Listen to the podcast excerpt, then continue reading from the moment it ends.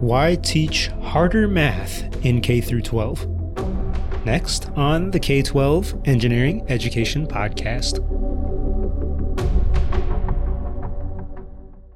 I'm Pius Wong in Austin, Texas. My guest is Richard Rusczyk, former U.S. Math Olympiad winner and founder and CEO of Art of Problem Solving. At Art of Problem Solving, Richard wants to teach the kind of thinking you need for high level math competitions, but to many more students. Richard spoke to me from California about his goals. So, my name is Richard Rusczyk, and um, about almost 20 years now, I founded this company in which our goal is to uh, help develop the problem solving skills of, of many of our really advanced students. We started with kids who are really inter- interested in math competitions, which is where I got my start, and then have gradually expanded from there to kids who see a future in science, engineering, um, economics, philosophy, anything that requires taking basic ideas and solving really hard problems. I don't think of myself as teaching math when I'm teaching a math class. I think of myself as mm. teaching more general skills um, because the, the general skills that I learned through math competitions and solving really hard problems, and it's the hard problems that are more important than the contest part, were really useful to me when I got to college. I could take those skills and I put them in physics, in engineering, in computer science, in economics, in all of these in all of these sorts of areas. I didn't study math in college. I studied engineering myself. Um, so I, I saw firsthand how these skills transferred. So you obviously have a passion for this education. You seem to say that mathematics is kind of fundamental to so many things, which I agree with. Where does that passion or interest come from? You said you even were interested in math as as a kid growing up. Right. I mean, my first my first inclination that I might have a very deep interest in this came when I was introduced to a competition called Math Counts, which is actually run by the National Society of Professional Engineers. Uh, and it's a it's a middle school contest that uh, probably is the most important uh, extracurricular event in in education in math right now. It has launched a lot of really uh, really strong math, science, engineering students in the last let's say 40 a little bit less than 40 years. I was there in its second year uh, in the mid 80s. And mm. so I went to this math competition, and you know I knew I, I knew I liked math, but I had not I didn't realize how much until I went to this contest. I saw a lot of really fascinating things. First of all, I saw math problems that I didn't know how to do, which was pretty cool, actually. Uh, and, and it showed that I had a lot more to learn than just what I was seeing in the classroom. And I also, I think that probably the most valuable part of this experience was seeing the other students there and the other adults there who were not uh, required by their profession or family connection to be excited about what the kids were doing. You know, there were a group of adults there that were excited about kids who were good at math, and it wasn't their kids and it wasn't their students. And I had never seen anything like that outside of, say, a basketball court. You know, where, where hmm. parents are excited about kids being good at something academic, and it's not their kids. And then the other kids that I met there they they liked all the kind of a lot of the same stuff that I liked. You know, they, they had the same kind of sense of humor. They they read the same types of books. Uh, I was being introduced to a culture that I didn't realize existed, and certainly didn't realize when I was 13 that uh, this was going to be much of the professional culture that I'd be part of when I grew up. And I think this is something that a lot of middle school students don't get the opportunity to learn because middle school's hard. Middle school's mm-hmm. hard for everybody, and you don't notice that when you're 13 you just think it's awful just for you but for a kid who's really into into math or science or or you know building and making things writing code it can be pretty alienating because it's you know the, the social rewards go to the pretty people and the people who can put a ball through a hoop and you don't realize that the world's going to be very different and it's going to change very very fast for you you won't believe that when you're 12 or 13 no matter who tells you especially if it's the adults telling you, because the adults always lie. So you're not, you're not um, but that was the experience that that math competitions gave me. It was introducing me to this culture, and then also introducing me to really good problems. And part of what we've been doing at Art of Problem Solving is like, why do kids only get to exposed to these problems when they're in math competitions? Why don't we pull the problems out of the contests and bake them into uh, bake them into the curriculum and use those as the teaching tools? Hmm. So they really kind of inspired a lot of what you do today. How did you get introduced to math counts or these competitions? Was it kind of random? Uh, yeah, my mom saw an article in the newspaper. some of your readers may not remember, or some of your listeners may not know what a newspaper is, but it's this stuff where they took the stuff that you see on web pages and they printed on really flimsy paper. Um, but anyway, my mom saw an article in the newspaper, went up to the school, went to my teacher, and said, "I think I think Richard would really like this." And it turned out she was right. Mom usually is. I don't like to admit that, but uh, she was she was definitely correct. And I learned that you also participated in the Math Olympiad, kind of a similar math competition, I guess, when you were getting older. That's um, right. Yeah, what was that like? Yeah, that was. I mean, that was a very important developmental experience for me. I didn't realize until I got to college. So I went to uh, middle school in Tennessee, and then Alabama, and then high school. I was in uh, high school in northern Alabama that I like to describe as aggressively average. Um, you know, we had like a two thirds graduation rate, maybe 15, 20% of us went straight to a four year college. Um, the football team was five and five every year. Hmm. Uh, but there was a very rich competition culture, a math competition culture in Alabama. And I had a teacher there who would bring me to all of these contests all, all around the Southeast. So she invested a lot of her time in me. And my sophomore year, I made it to the U.S. training camp. So the, there's a series of competitions called the American Mathematics Competitions that culminates in a camp. Then it was 24 students. Now it's around 50 or 60. Um, and from this camp, they would draw six students to be on the U.S. team. So I get invited my sophomore year, and you know I'm, I'm on this contest circuit in Alabama, where you know I think before that year, basically no one from the contest circuit in Alabama had ever made it to this camp. So I'm going off to this camp my sophomore year, and you know since I don't know anyone who's ever done this, I'm quite sure I'm the smartest person in the world. And then I get to the camp. um, hmm. I'm there for five weeks. Uh, we have practice tests every other day, three or four questions, three or four hours, and I uh, uh, so I see 50 or 60 problems, and I get exactly zero correct that, mm. that first year. So I realize I'm mm. definitely not the smartest person in the world. So I spend a, the next year like working really hard, learning more and more theorems, you know, just memorizing more and more stuff. Because I thought the problem was that I didn't know enough facts. I didn't know enough math. So if I just memorized a bunch more stuff, I'd be able to do what all the other kids could do. So I was going to go back to the camp, show them what I could do. So I get back to the camp uh, after my junior year, and uh, you know I, I did, I'd learned a whole bunch more math, and I was doing really well in all the local stuff, all the state stuff. And I get back to that camp and have exactly the same result. I was there for five weeks, saw 50 or 60 problems, still couldn't do any of them. And that was uh, where I really had to take a step back and think, I'm doing this wrong. I, I, I need to take a different approach to learning. And that was going back and really understanding all of the mathematics that I had memorized. You know, mm-hmm. when you're 15 or 16, you can memorize an awful lot. Uh, I'm not 15 or 16 anymore and realize what a bad strategy that is as you get mm-hmm. older oh, the hardware the hardware gets worse. Software gets better, but the hardware gets much worse. Um, so during my senior year, I went back through my formula sheets and I tried to prove the formulas that I had memorized and realized for the most part I couldn't. Um, so I, I had to really kind of work through why were these things true. And I couldn't prove all of them, of course, or even most of them. But as I started to learn how to prove some of them, I was, I think, doing mathematics for the first time, doing real like problem solving for for the first time. Now, when I talk about problem solving, I I, I kind of describe that as that's solving problems you've never seen before. So, like, not mm-hmm. replicating something you already know how to do, but doing something new. And that shift in the focus of my study really paid off that year. I uh, I won a couple of the national competitions. I was an alternate for the U.S. team. I still was definitely not the smartest person in the world, uh, but I could solve some of these problems, and that I didn't really appreciate how much I had learned there until I went to college. You've heard me describe uh, my high school. I went to Princeton, yeah. and I was worried about competing against kids that went to really fancy private schools or mm-hmm. went to high-powered magnet schools and I found out very quickly that I had it backwards. That actually I had training the other students didn't have, even the kids in those fancy schools, because uh, the exams in college, you know, four or five problems, three or four hours. The problems don't look anything like the homework. You know, this is nothing at all like the experience we give kids in high school, even in the fancy schools.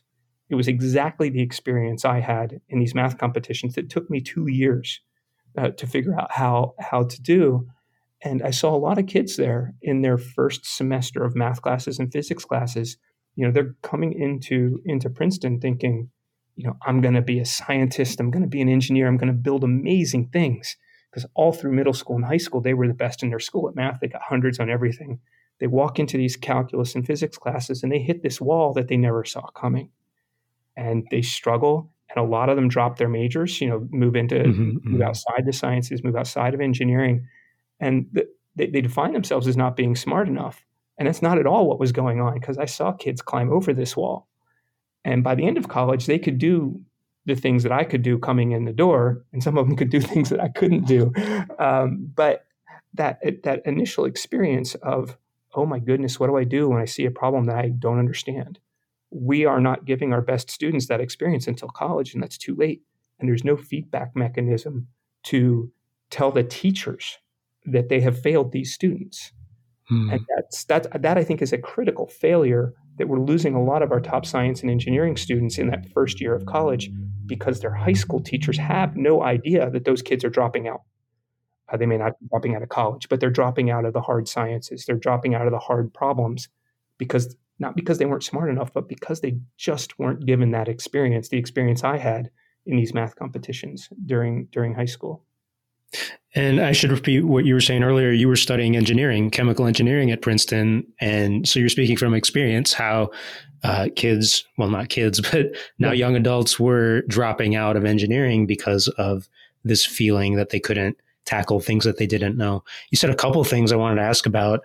That skill that you had going in that other students kind of had to fight for seemed to be uh, being able to tackle problems that you've never seen before, uh, tackle when you don't know something. Um, you you had talked about learning how to prove why things work or why those theorems you were memorizing worked.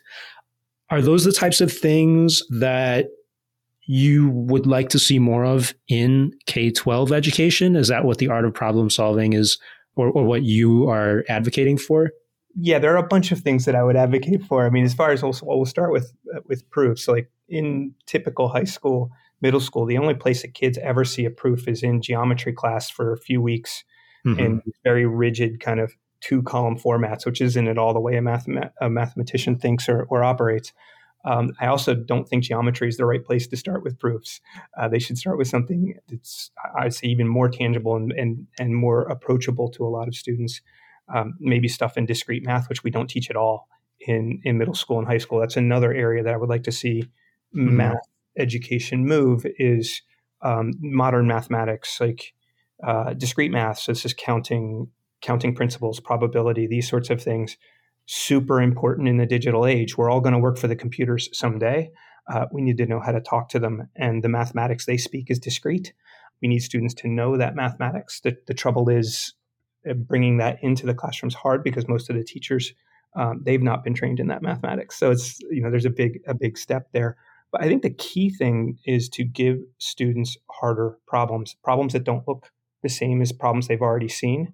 Um, get them operating in an environment where 65 or 70 percent is uh, correct is really really good. That's what college looks like because in college we're training the future scientists and engineers, the people who are going to be pushing the discipline in the next generation.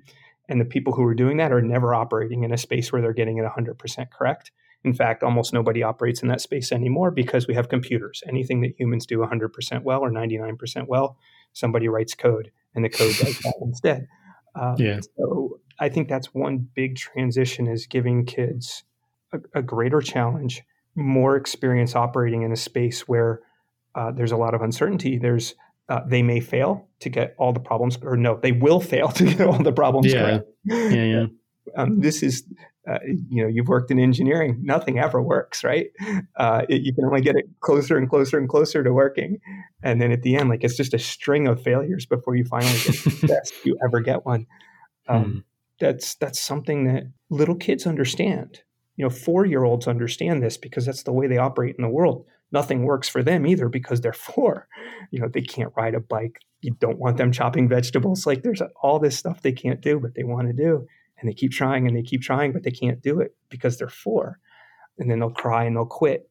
But then they do this really amazing thing because they're four, they'll come back and try again because they haven't learned yet how to quit for good. And this is something that we train into kids, I believe, during school. We train them uh, to expect to hit 100% all the time or hit 95% or whatever it is, so that when we finally present them with a more meaningful challenge when they get to college, it's shocking. And it's way easier for them to quit at 18 or 19 when the stakes are really high than it is when you're four. And you still have that toughness when you're four. And the, the 12 years in between, or just 14 years in between, are just training that resilience out. So I, I think we need to keep that toughness all the way through school instead of training it out of them. So I do want to come back to that topic. Uh, I'll ask more about the art of problem solving and these these other things that you've learned in in working in education for this long. I kind of want to back up to at the okay. same time. You had mentioned growing up anyway, you were kind of comparing yourself to these other kids you had seen, or I guess even in college, comparing yourself to other students and their capabilities, their experiences. Did you go to public school? Yep. Okay. I went to a public school in northern Alabama. Got it. And then you talked about how you had this idea of not feeling like you were the smartest person in the room, or you thought you were in the beginning and then you learned you weren't. What was smart to you back then? And what is it now? that is a great question. Um, yeah, that's it. So I would say smart back then is having all the answers. Smart now is having the good questions. Huh. And I think that is a, a big, a big leap to take. And when you're 14 or 15, the, the one who's winning all the trophies and getting hundreds on all the tests is the one that's smart. Whereas now, often finding the, the, the good question is way harder to find than the good answer in, in a lot of cases. And usually finding the right question is the key to getting the good answer. Hmm. When did that definition change in your mind? Was that in college? Was it like a, a overtime kind of thing or? It might have been 30 seconds ago. Um, it just occurred to me. I mean, part of it is running a company. And I would say that, uh, you know, running a company for the last 18 or 19 years, often it's a very uncertain space. You know, there's there's no syllabus for what to do to in the next week. And actually, jumping back to my high school experience, this is actually uh, something where my high school, which you know I've described as being aggressively average, was really great training for me. I had very little homework in my high school. It was not challenging. I, I had, like I mentioned, a, a teacher who invested a lot in getting me challenges outside the classroom. But because it wasn't particularly challenging, I had a lot of time. So during that time, I had to figure out what my goals were, find a pathway to reach those goals, and develop the discipline to stay on that path. And that was great training for running a company. Because when you're running a company, like I have one very, very vague set of goals for the company, which is you know this this uh, developing the skills of the great problem solving problem solvers of the next generation, and like there's no set of rules for that. There's there's no expert I can go to and say, hey, what, what should I do tomorrow? The, the, first step is to figure out what are the questions, what are the important things. Put together a team, uh, hopefully people who have very different skills than I have, so that they can help find the right questions and then find the answers. As you're talking about running a company, I want to get into that more too, because you said you studied chemical engineering at Princeton, and running a company uh, that wants to build better problem solvers doesn't tend to be the traditional path, I think, for mm-hmm. chemical engineers. So, could you talk about how that happened? Because I know you started writing math education books even in college. Like, what was that shift like? That's right. When I was in college, so I, I at the beginning of college, I started a national math competition, which with a couple friends of mine, a mailing competition. So you know, you'd send the send the tests out. The schools would send their results back and the scores were really low because we we assumed all the kids knew all the math that we knew, which was not fair because we were older than they were. Uh, so we had to decide whether to make the tests easier or try to teach the kids. Usually in American education, we choose to make the tests easier, and that makes the results go up. Uh, we instead decided, one of my partners and I decided to write a math book, which then became two books. I started that my senior year of college after I graduated from college, I went to grad school um, for eight weeks. I, I, mm-hmm. lasted mm-hmm. eight weeks in grad school and then dropped out of grad school be, for a couple of reasons. One, I was quite sure I did not have the patience to be a researcher. I had worked two summers in research labs, one academic, one in industry, and I learned there, or just like just by talking to the other people who were there, like what is the mindset that you have to be in to be a great researcher? And I did not have it. I don't have the patience that you need to be a great researcher, and I might just not be good enough at the topic to be a great researcher. And the other reason I left was uh, I wanted to I wanted to teach. You know, writing these math books, um, I got really excited about my ability to teach kids. I mean, all through high school, middle school, college, I tutored, and you know, worked with worked with students who who might have been struggling. Um, and I felt like this is something that I could really contribute. This is a place I could really contribute. So then I taught high school for for the second semester of of that year, and then I that's where I learned that teaching high school really really hard. what, what was hard about it? Well, first of all, I was 22 and I looked like I was 12. Uh, so discipline straight off was was going to be a challenge. But the bigger mm. problem, I think the bigger problem was I I wasn't mature enough to meet the students where they were for the students who had already tapped out of caring about school or caring about math. For the honors kids, I, I, I think I could I think I did very well by them, and I enjoyed that. They enjoyed it for the most part. Uh, for the other classes, there would be a few kids in those classes that I, I, can I can even remember a few of them, even remember a few names here and there of kids who probably for the first time realized they were good at math, hmm. and you know I could get them, I could reach them, I could get them to light up. But the kids who had already basically given up on it, I couldn't reach them. I couldn't empathize with them. I didn't understand them in the way that they might need to be understood to, to kind of reel them back. I also, as I was finishing the books, started thinking about is there a way to reach more students? Now, this is before the internet, so uh, my the, the guy I was writing the the books with and I we talked about starting a company, but it was 1994. It was a little too early you know, had it been 2004, we just would have started the company then. We would have been raising money. It would have been mm-hmm. off we would go. I don't know if we would have raised money, but we, we would have started something. Uh, so instead, I decided to go off and instead of teaching high school, do something a lot easier, which was which was go work for a hedge fund, which is way easier than teaching high school.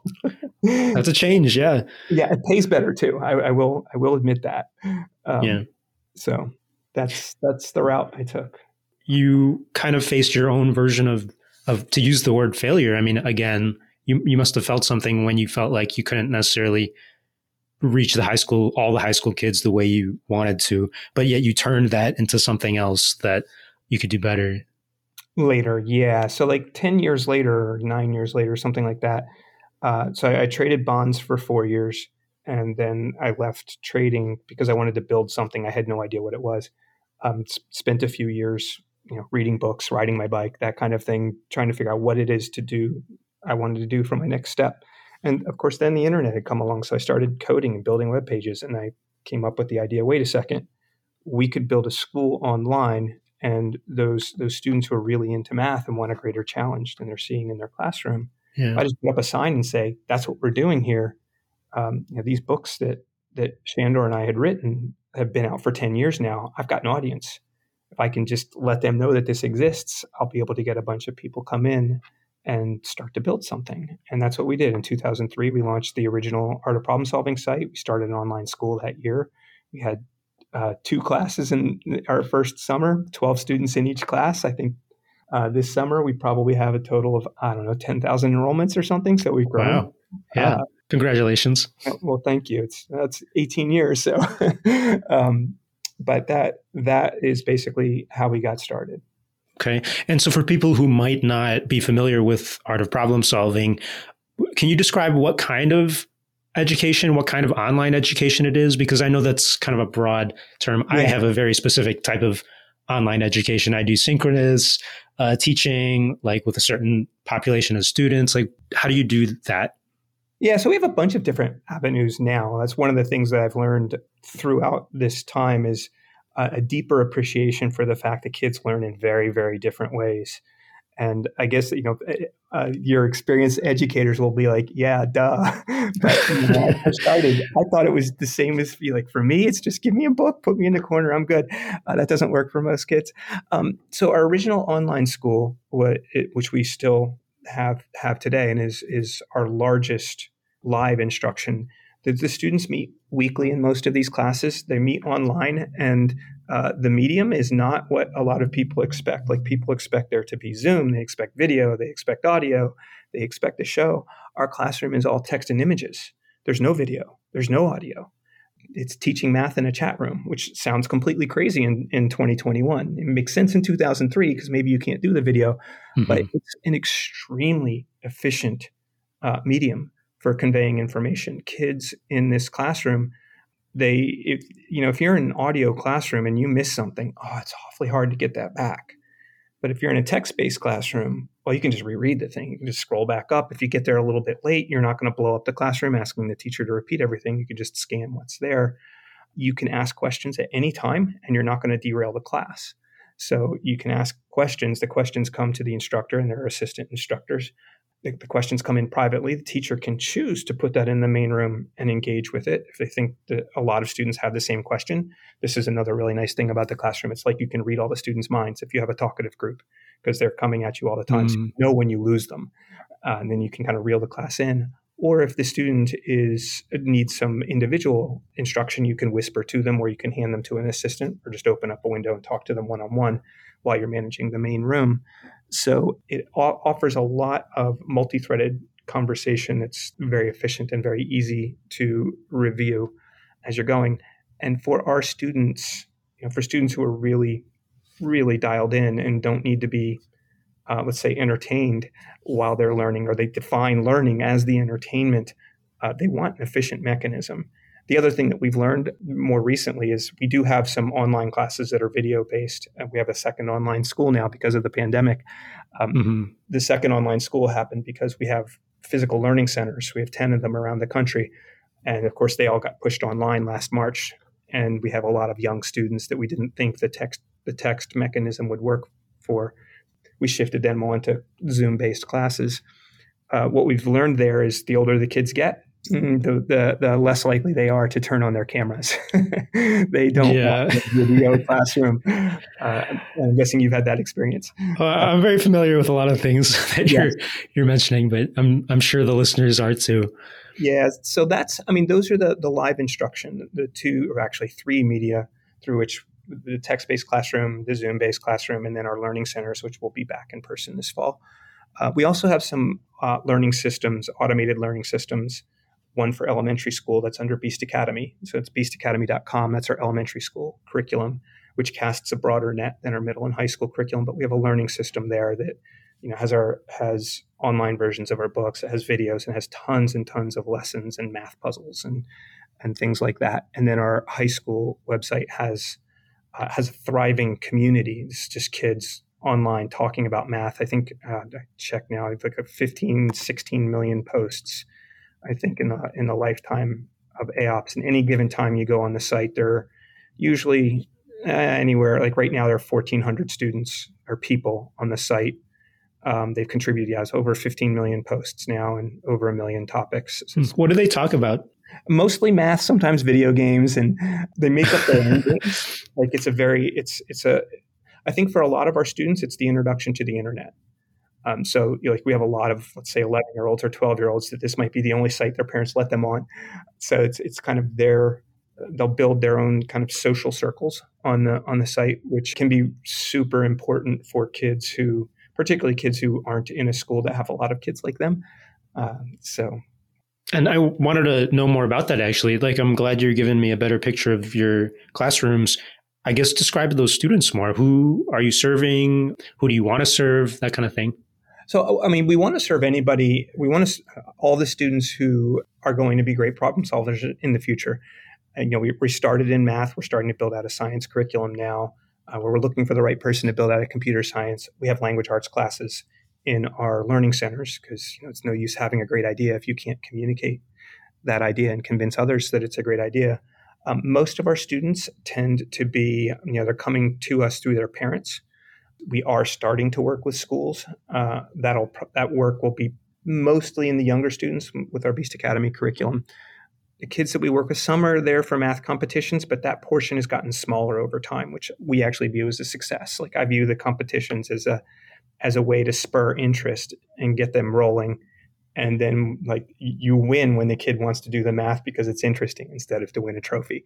Uh, mm-hmm, that, mm-hmm. That's a, that's an important step. Although I, I should say, like, when, I don't want to say winning the trophy is a bad thing. Like that that sort of mentality, uh, that was certainly my mentality when I was a kid. There are whole industries where that mentality is really important. You know, the financial industry, building a building a company, building a dot com, like they're having that sort of mentality of, of you know you can define a clear objective and you figure out how to get it uh, and you're going to win the race like there are places where that mentality is is important hmm. uh, it's obviously what the vcs are selecting for when they're funding so you have sounded like you successfully expanded your audience i know that you focus on like you focused in the past more on those math competitions and getting students into that but it sounds like you're expanding it to a much wider audience. How did you do that? Like, if there are other people trying to do a similar thing, get more kids interested in math, um, and and just learning more on their own. How did you do it? How can people do that? Yeah, so uh, uh, there have been a few different avenues. One was as we finished our middle and high school curriculum. This is maybe 2010 or 2011. We were trying to figure out what to do next. And one of the things we were really interested in is getting more students who wanted to do the things that we were doing. And, and you know, who wanted to struggle with math this way, who wanted to solve interesting and difficult problems. And we figured we had two different avenues we could pursue. One is uh, we could do more marketing. We're a bunch of math people at this point. We're terrified of marketing. the other is we could try to create more students who are interested in this, which means building an elementary school curriculum. Mm-hmm. So we opted for the second path because we were afraid of the first one. But the second path so, so a few things happened there as we started to build out our, our, elementary school curriculum. One is I kind of shifted my thinking from trying to create more kids who want to do this to retain more kids who want to do this. Because as we talked earlier, I believe young kids are naturally problem solvers and they lose that skill instead of have to be taught that skill. So uh, the second was as we're building out our elementary school curriculum, the kids, when they're younger, are more tightly grouped in terms of their interest and capacity and, and abilities.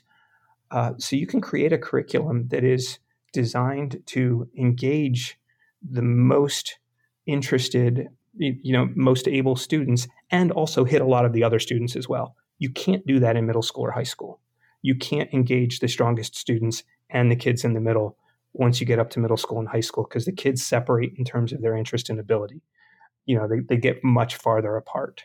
So if you're going to give the same material to both you're going to lose one or both of those groups but in elementary school you can you can do that. You can or at least that's the hypothesis. You can you can hit both of them. So we, we were casting a broader net so going younger is one avenue the other thing we did in starting around 2011 so i'd created a separate nonprofit um, called now it's called the art of problem solving initiative uh, originally that was created to run the usa math talent search which was a national math uh, it's called a competition, but I'd say it's more of a of an activity that was being run by the National Security Agency at the time.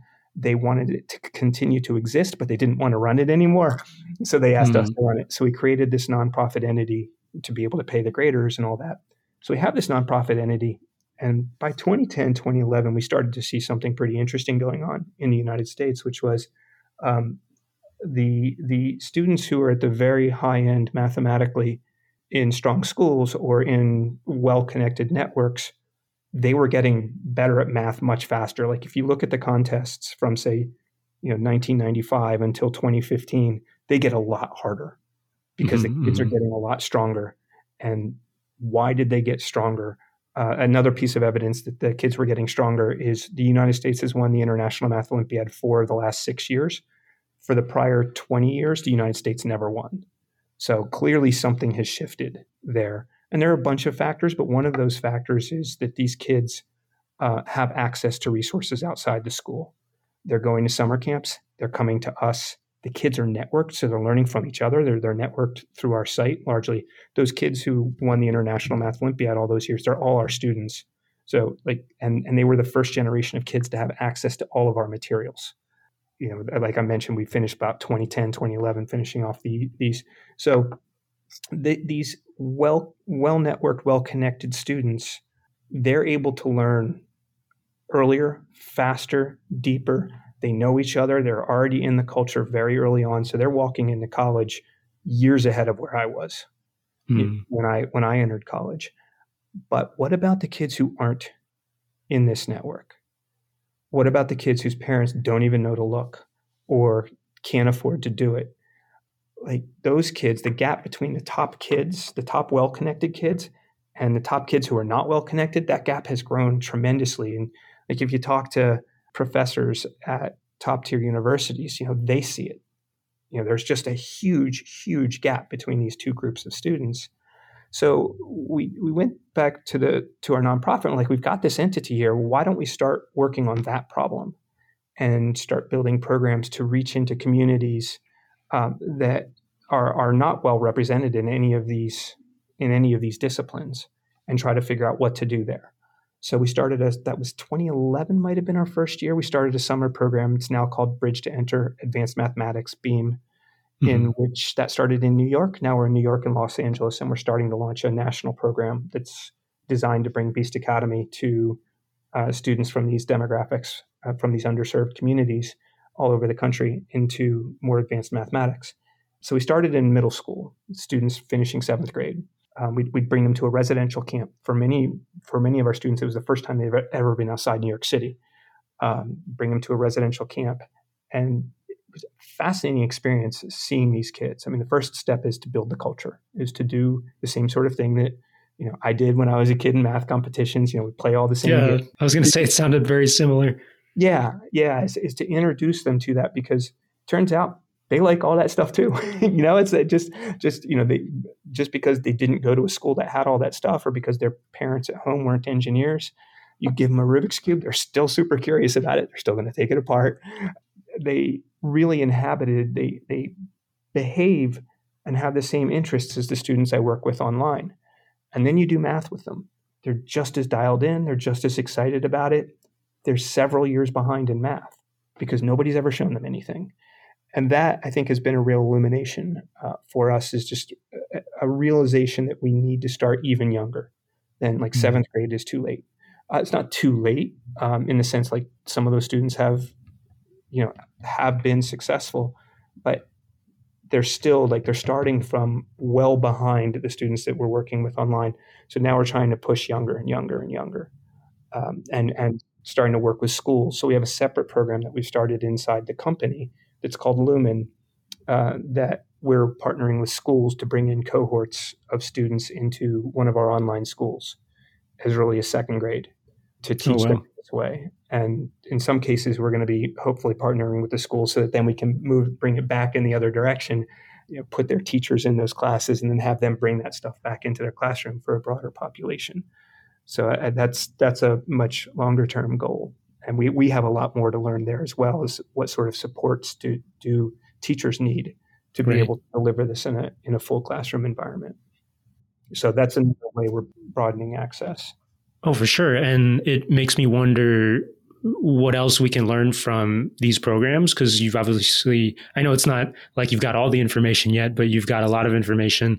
Um, one of the things i was wondering is what kind of you know more challenging math curriculum do you give to middle schoolers? What kind of content can engage students like that that you you give them in person in beam or even online in lumen? Like what kind of things should teachers be giving to students at that age?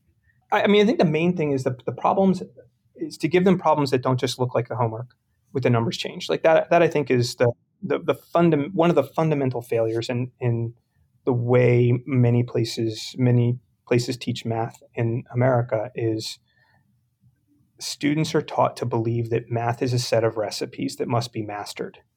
And that is not at all what math is. You know, math is a deeply creative discipline. It's a it's a way to ex- you know explore ideas and explore the world and that is just not the way we teach it not the way we teach it at all so i think that's one of the fundamental things we need to do one of the things we do in elementary school we we use a lot of puzzles you know these are are many of them are ones we've created uh, we've invented we have a couple people on our our team here who were members of the U.S. puzzle team that goes off to the oh, wow. championships, and one of them actually won the individual uh, top puzzle or puzzle solver in the world. Um, but as good as they are at, at, solving puzzles, they're even better at writing them. And we use the puzzles they create. They they they do a few things. Like one is like you do still have to learn the basic skills. I don't want to say kids. Uh, you know, there there is a strand of education that, that argues or I don't know if they're in education, but there's a strand of people who argue that the kids shouldn't be taught arithmetic anymore. They shouldn't be taught algebra because machines do all that stuff. All of that is it is true that machines do that stuff, but kids still need to understand what's going on. The kids do need the basic skills, but what the puzzles do is it gets it gives the kids the chance to to get in the reps. Like you need to do the reps to get the skills without even realizing they're doing the reps. Uh, because they have a bigger goal here. They want to figure out this puzzle oh, I'm going to have to add these two numbers as a step in this puzzle somewhere. But now it's not, oh, I have to add these numbers. No, it's, oh, I have to add these numbers to get to the next step.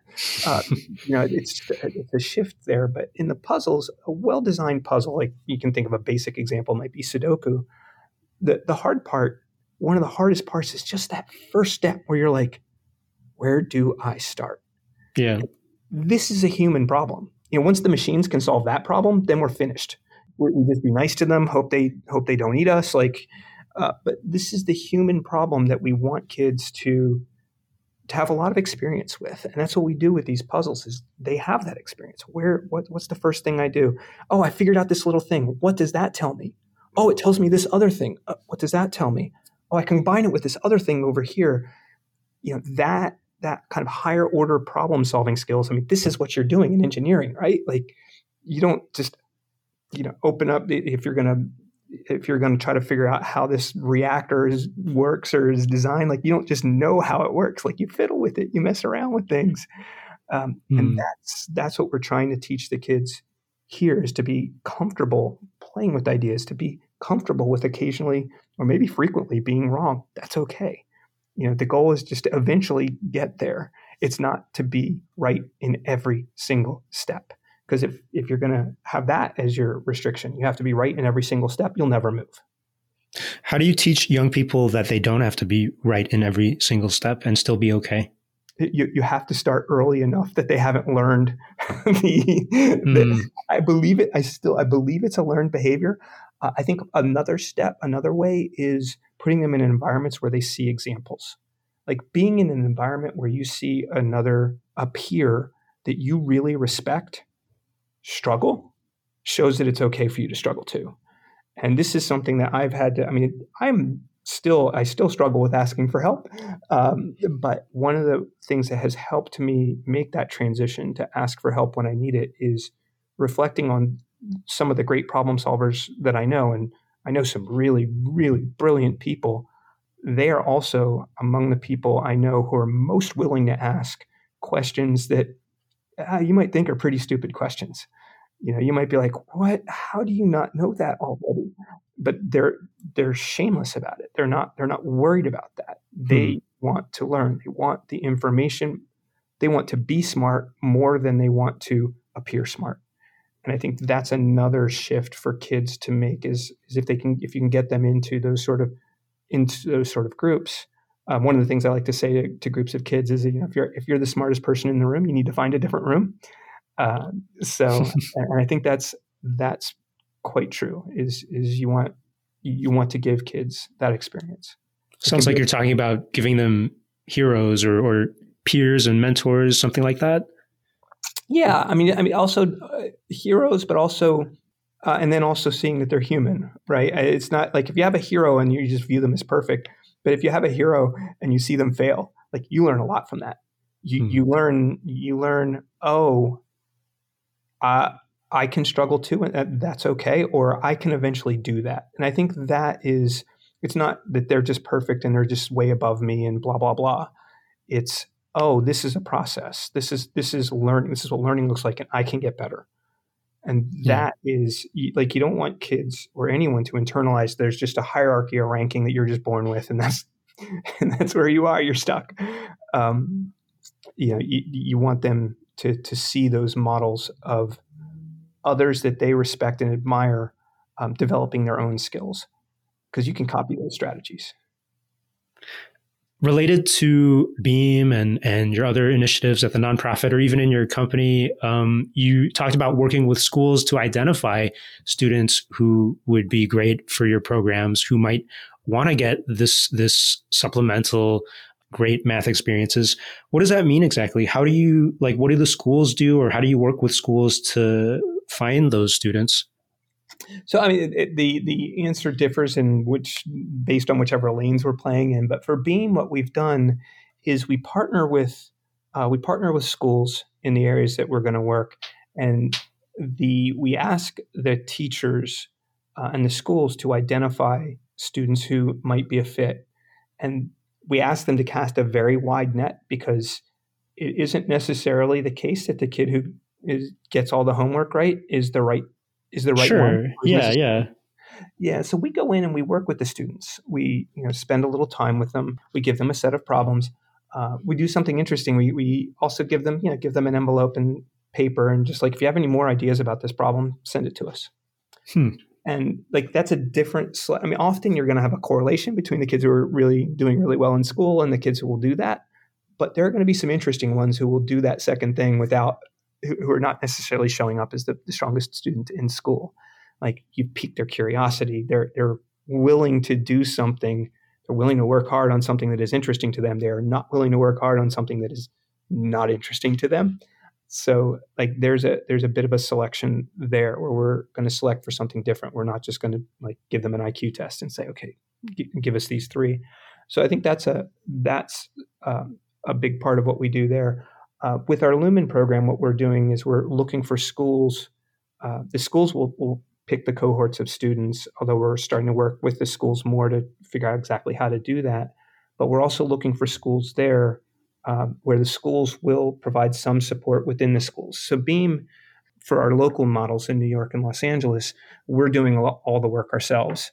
Uh, the, the, national model, I think, is going to work much more with schools, and it'll have the same kind of thing as Lumen, where we're going to look for schools where we're going to provide a lot of support and do a, a fair chunk of the instruction. But okay. we're going to ask the schools to provide time and space inside the school for the kids to continue their work, maybe work with someone there. So the school is sending a signal that you know this is important, this is special, because again, this, the students that I work with online regularly. Um, they have this. That, you know, they've got school and they've got this other stuff. They got support at home. Uh, you know, you're, you're coming. They're coming to the material from a lot of different directions and getting a lot of different types of supports. So if you're going to want to pull kids from new environments, you want to you need to give them the same sort of structures. Uh, you know, there's no reason to believe that the the thing that will work for this the group of kids who are winning all these contests won't work for this other group. But if you're only going to give them one slice of it, you can't expect it to work.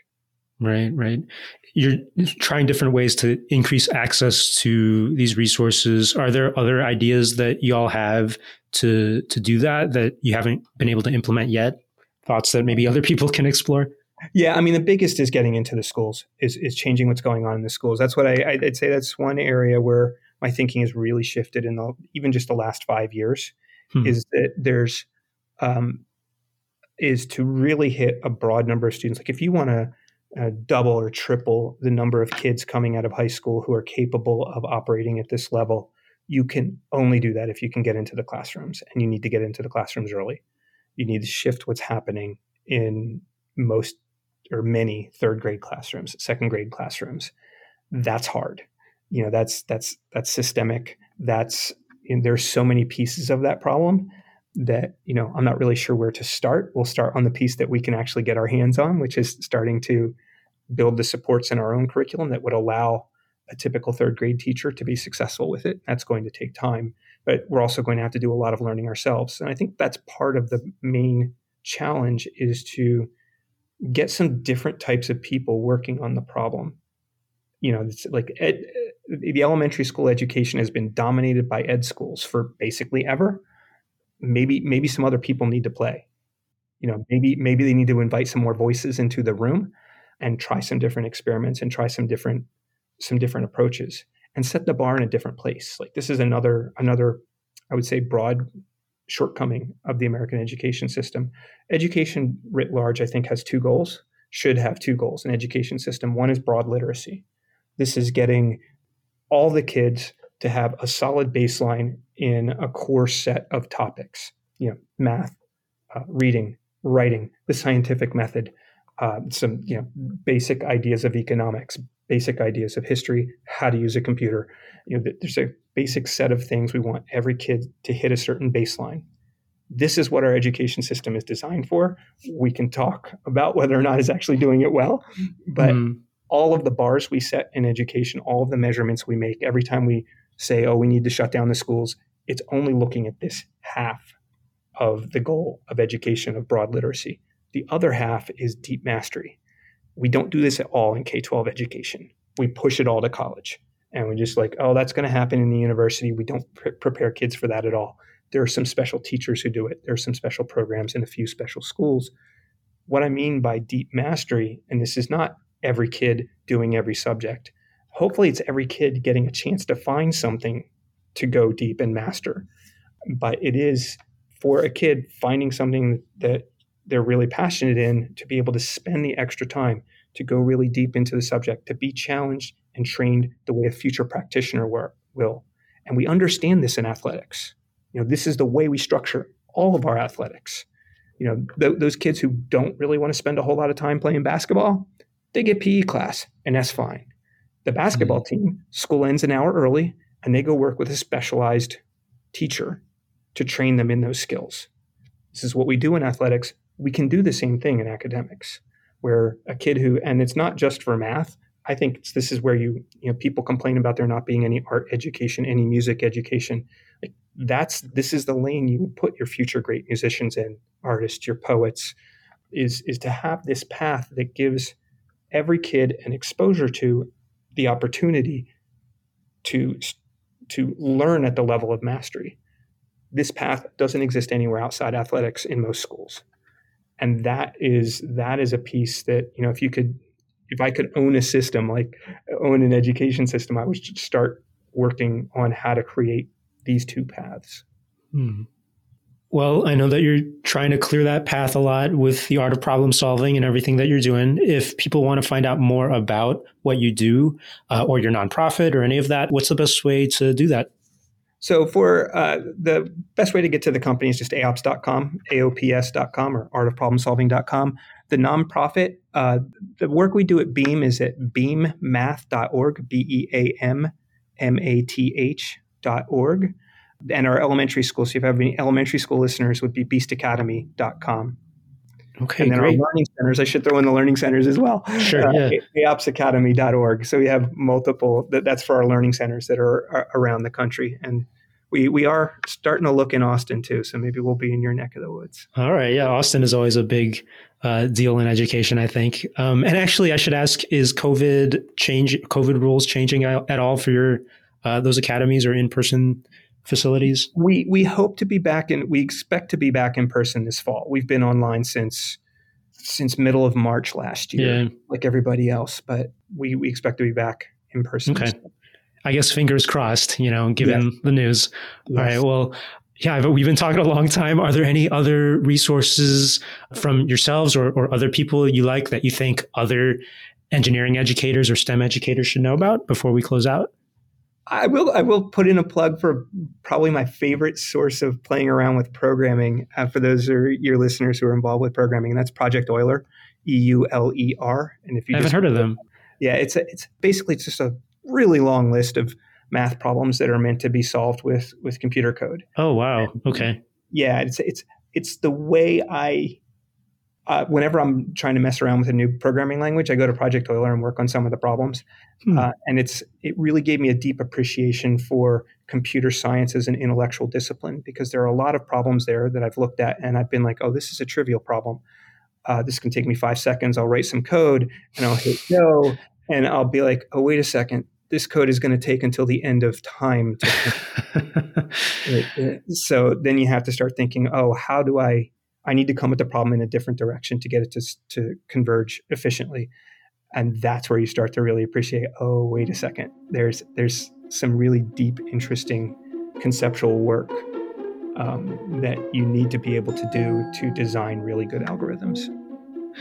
All right. Richard, thank you so much for sharing that and, and sharing all your thoughts about uh, education and math, and good luck with all your projects. All right. Thank you very much. I really, really enjoyed this. That was Richard Rusczyk, CEO of Art of Problem Solving. Find links to what we mentioned today in the show notes or at the podcast website, k12engineering.net. There you can also find transcripts, conversations with lots of great past guests, and more. The K 12 Engineering Education Podcast comes from my creative studio, Pios Labs in Austin, Texas. At Pios Labs, I make podcasts, program educational technology, train professionals in engineering and education, and more. Follow Pios Labs all over the internet to stay updated. That's P I O S L A B S. Thanks so much once more to the true champions who have donated to this podcast to help me keep it going. Gracias, 谢谢, merci beaucoup. You can donate too on Patreon. Donate for perks at patreon.com slash pioslabs. And please leave a rating for the show wherever you're listening now. That'll help spread these talks to more folks interested in engineering education. Thanks for tuning in, listener. Until next time.